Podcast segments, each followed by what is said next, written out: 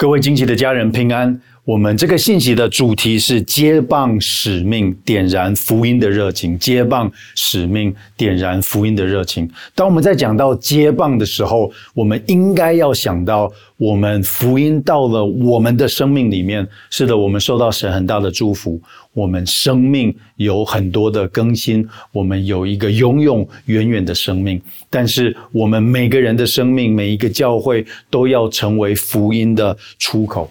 大卫在诗篇一百四十五篇这边，他最后讲：这代要对那代颂赞神的作为。我们所相信的福音是要透过教会，透过我们的生命，从一代传到下一代，一直一直传到直到耶稣再来。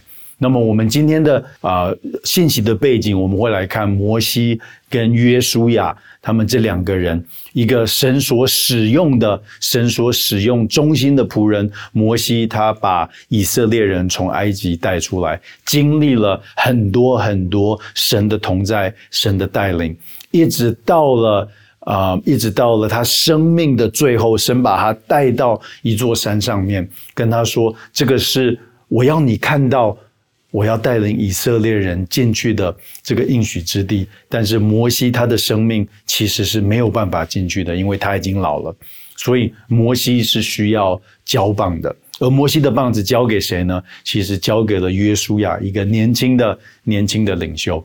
我们今天的经文会在约书亚记的第一章五到九节，我们会在这个经文里面看到神。透过他的话语教了约书亚三个功课，当他要接棒的时候，他应该怎么做？那么第一个功课就是神的同在远远高过我们以前的成就。我们看到神如何提醒约书亚，他最有。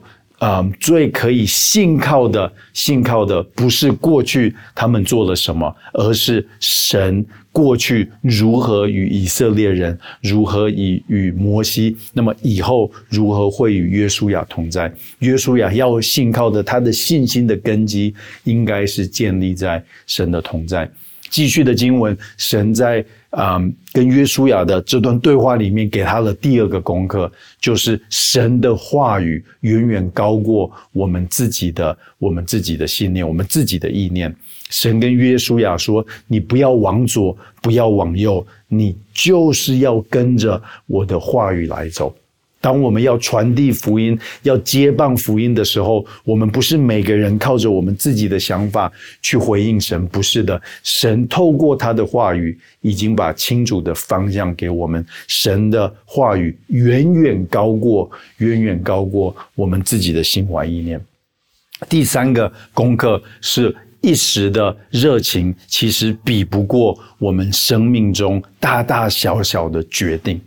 我们在约书亚记的最后一章二十四章，我们看到一个旧约很经典的金句，就是约书亚这么说：“至于我和我家，我们必定侍奉耶和华。”这句话其实不是约书亚他的人生计划，或者是他未来二三十年、四五十年的计划，不是的，因为在二十四章，他的生命已经要结束。当约书亚说：“至于我和我家，我们必定侍奉耶和华。”这个是他对他生命的总结。我们也看到，当约书亚讲了这句话之后，以色列百姓他们很高兴的一起回答说：“是的，我们就不会再去拜这些的偶像了。”但是，我想我们也都知道，在旧约里面，这些以色列的百姓，是的，他们有热情的回应。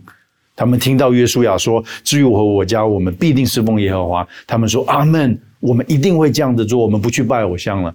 但是旧约其实就是记录以色列人如何远离神，所以，我们啊重要的一个很大的功课是，我们生命中持续大大小小的决定，其实比我们一时的热情还重要。我要邀请大家，我们来到神的话语里面，看神如何用他的话语来鼓励约书亚，也在啊二零二四年。的今天的我们，神要如何来教导我们？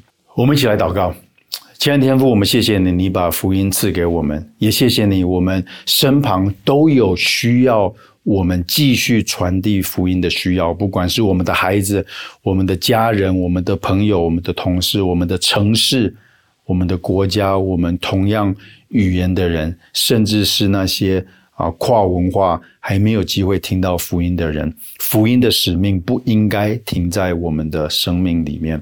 我们有责任要继续的把你的福音从这代传到那代。主要在这的提醒我们，你的同在是我们最大的产业，你的话语是我们最清楚的方向，而我们生命。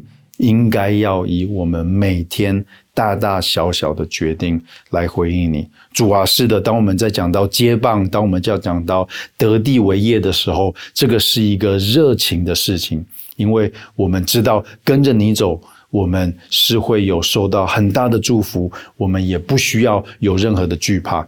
但是，让我们的跟随不是建立在一时的热情上面，而是我们紧紧抓住你的应许、你的同在、你的话语。我们每天一步一步的忠心的跟随你。我们谢谢你啊，让我们成为你福音的出口，让我们对福音是充满热情，让你的话语是吸引我们，让你的同在带来我们的平安。我们谢谢你。啊，继续的带领我们这边每一个人，直到有一天万族万民都来归向你。我们这样子祷告，乃是奉主耶稣基督的圣名求，阿门。